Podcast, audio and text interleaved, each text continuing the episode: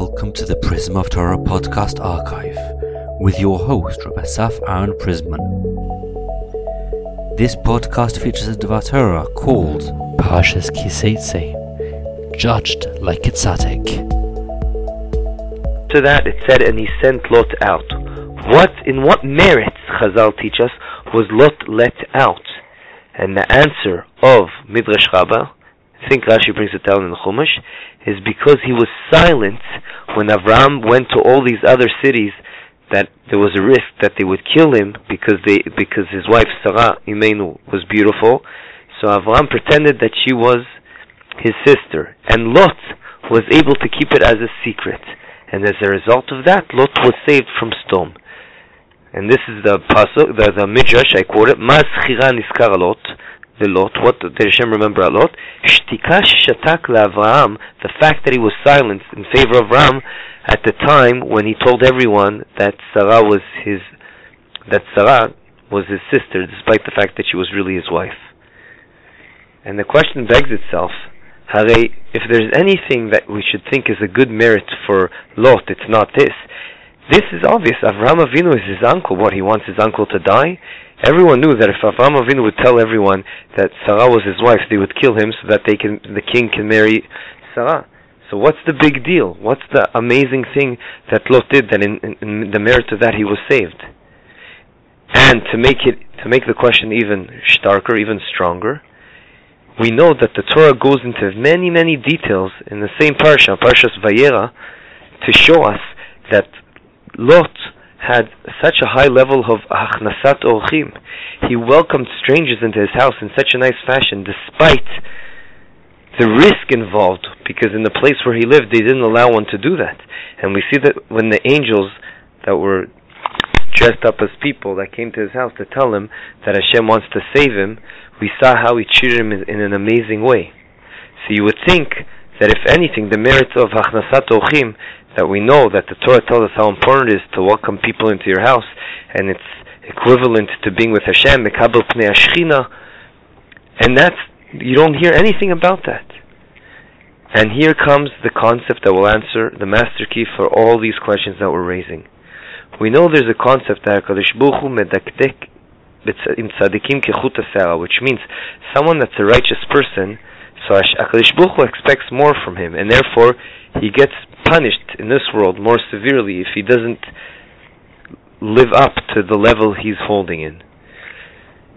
But this concept, perhaps, and I think this is the truth of Emes, this concept is true for every one of us in whatever we excel in. Meaning, HaKadosh Baruch Hu created each one of us and programmed us in a different way. As we know, a person is made of different, of different combination of fire, Eshuach Mayim V'afah, which means a bit fire, wind, dust, and water.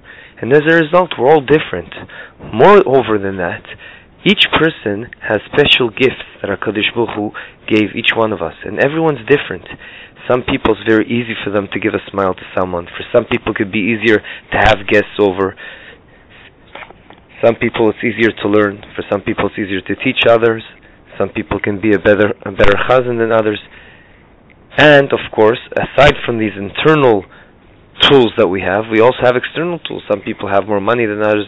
Some people have the ability of give giving etzas to other people and help them out. And the way HaKadosh Baruch Hu judges us is that in each area that we got special tools, HaKadosh Baruch Hu judges us like, like tzaddikim, like people on a very high level, because we should be using the tools Hashem gave us to do good with others. And if we don't, then it's a big time against us. A, p- a person should be worried about that, because of course it's expected of you to use the tools you got, wherever they are, to, to be oyved Hashem and to help other people. And so too, once we have this idea in our pockets, perhaps we can solve all the questions we raised. The last question was with Lot. Why wasn't Lot saved in the merit of Hachnasat Orchim? The answer is because the HaKadosh Baruch Hu made it in his teva, in his nature, to be able to bring in people and be nice to them. So if he wouldn't done, if he would not do that, then he'll, then that would be, HaKadosh Baruch Hu would be really upset about that. But the fact that he did that doesn't mean, wow, he should get so much credit for that, because HaKadosh Baruch Hu gave him the tools to do that. However, contrary to the other topic that he wasn't so strong in, if he was t- going to tell the enemies that Av- that Sarah Imenu was really Avram's wife, he would get a lot of money for that, and that really spoke to him, as we see in the other parshas. How, but he didn't. He he he beats his Yetzer Hara, his evil inclination, to not allow him to do that, and as a result, that is a huge thing for him, because on his level, where he's holding, that's very difficult to do, and that's why the Torah tells us, Midrash Rabbah tells us, that that is exactly why he, w- he, he in that merit, he was being saved from, from, uh, from Hashem saved him when uh, his city was destroyed. Using this nekuda, we can also answer our original question. We said that HaKadosh Baruch Hu says that Ammon and Moav, they got this harsh punishment of never being part of of Klal Yisrael. They don't have the option of being part of the Jewish people. Why? For two reasons. One was very understood, because they were so against us that they got someone to curse us out. But the other reason isn't so understood. The other reason is just because they didn't go out of their way to greet us with water and bread. And according to some opinions, they sold us water and bread, just they weren't willing to give it to us for free. What's the big deal? The answer is it is a big deal, because on their level, Hashem made it in their nature that it's so easy for them to give to other people, and therefore Hashem expected them to do that. But they worked against their natural inclination to help people out, because they so want, they did it against the Jewish people, and that is a horrible thing, because they came from Lot. Lot had this natural inclination to do Hachnasat Orchim and to welcome people, so they had it in them, and yet still they worked hard to uproot that positive nature, and that's why they got punished so severely. Having said that, we're in the times of Elul leading up to Rosh Hashanah, and with this concept, perhaps each one of us has to do cheshbon nefesh and think to himself, am I really using the tools Hashem gave me in a positive way? And if not, it's a bit scary, because Hashem expects us to use the tools we got, whatever those tools are, to, to be oyved Hashem, to help other people. On the flip side of things, it also can help us a bit, because sometimes we're not so good at at several things, but those things, we didn't get the natural inclinations to do it so easily. So even if we do it a little bit, that's unbelievable for us. Everyone has to be truthful to himself for his holding. V'yeh ratzon, they'll be zoiche to continue growing from year to year, and our point of choice will go higher and higher. Nekudat ha'bchira, as Rav Dasser says, because we'll each year grow and grow, and things that were very difficult for us the previous year, this year will already reach a higher state. Good Shabbos. Shalom to everyone. Based on the Dvar Torah that I sent, or that I'm going to be sending, I also want to send this story. I think this story has an amazing message to it. It's a true story. It's a friend of mine that told it to me about himself, and I wanted to share it with you.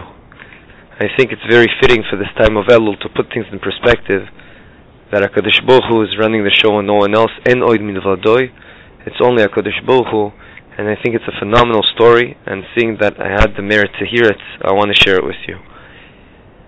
The story follow- goes as following. This person is, I would assume, around in his fifties, maybe sixties, and he told me about this story.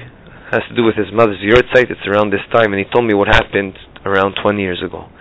He was in Chutz La'aretz, and his sister and mother lived in Israel. Abruptly, suddenly, he gets a phone call a couple of days before Rosh Hashanah, and he's being told that his mother is really not doing well. But the good news is that the doctors are saying that there is one medication that she could take, which will most likely cure her. It's a one-time thing. No guarantees, the doctor says, of course, but it will most likely cure her. And the problem is, in those days, it was cost, it cost eight thousand dollars. And this type of medicine was not covered by the medical coverage that everyone had in Israel.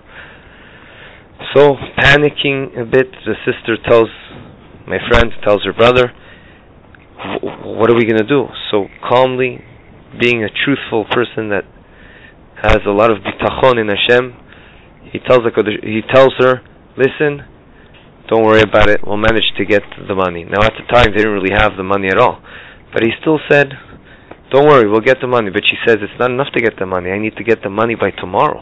If I don't have the money, they won't give me the medicine. We need it by tomorrow. He says, don't worry, don't worry. I'll get you the money. Literally an hour after that phone call, he's thinking to himself, what am I going to do? What am I going to do? He gets a knock at the door. This guy had a certain profession that from time to time, people didn't always pay him on time. And suddenly he gets a knock on the door. And this person that he almost didn't recognize because they did a certain job for his wife, and the husband came, and these people are known to always only pay with checks. Very by the book, everything's with a check, everything's recorded.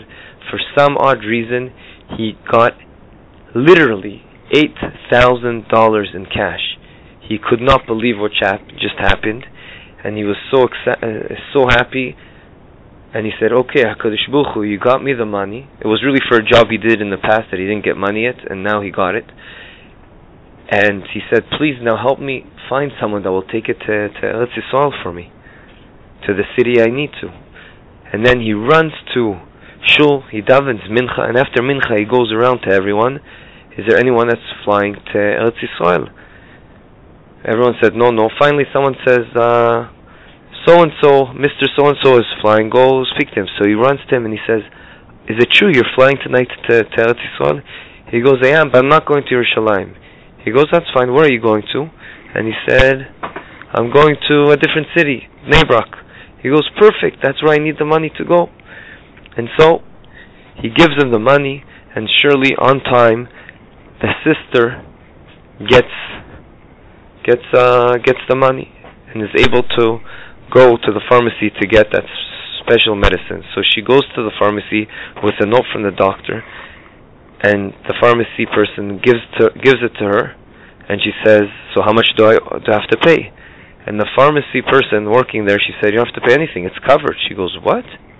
I don't have to pay anything? She says, yeah, no. So she didn't want to say anything. She said she doesn't have to pay, so she went home. And she called back my friend to her brother, and she said, everything's being taken care of.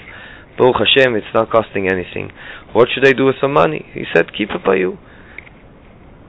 No more than two days later, around Rosh Hashanah time, right before I think, or right after, I don't know exactly. And as he's telling the story to me, he starts crying, and he says to me, he has tears in his eyes, of course, and he says, she calls me up, and she tells me that she passed away suddenly, abruptly. Obviously the medicine didn't work, because when time is up, time is up, and what's meant to be is meant to be. But you, she started crying, and she said, you won't believe it. We want her to be, she, there's no place for it to be buried. In those times in Israel, I don't know if it's different today, you have to give the money up front to be buried in specific places where it's very important for you to, to bury. And the mother wanted to be buried next to, to that city, and, there, and, and it cost eight thousand dollars to get to get to that specific grave. So he said it was mind-boggling for him, because how would they get the money? And they needed to get the money on, on that second. And you see how HaKadosh Baruch Hu orchestrated the whole story, that indeed the money will be there on time for the burial to take place, for the Levaya to take place, and she'll be able to be buried next to where her family lives. And and it was a very important place that she always said she wanted to be buried. So so he was telling me this story to show how evident it was for him that HaKadosh Baruch Hu ruled the show. And so why am I sharing it with you, Dafka, now? Because I think there are many stories like this that you hear. And the truth is, as we know, and we mentioned in the past, everything is really one big optical illusion. HaKadosh Baruch Hu is running the show. We just have to look for it. Yeh Ratzon, that going into these days, getting closer and closer to Rosh Hashanah, we put things in perspectives, into perspective, sorry, and live life in a way that shows that we know HaKadosh Baruch Hu is in charge. Good Shabbos. This is the Prism of Torah podcast. Rabbi Asaf Aaron Prisman, please share with your friends and family. Prism of Torah dot com is where you can find the full archive of Dvar Torah. You can contact us through the website. Once again, Prism of Torah dot com. This podcast was produced for free by Eli Podcast Production. L'nishmas, Le'Bas Yona, Yaakov Alexander ben Mordechai Toiv, Yitzchak Isaac ben Moshe.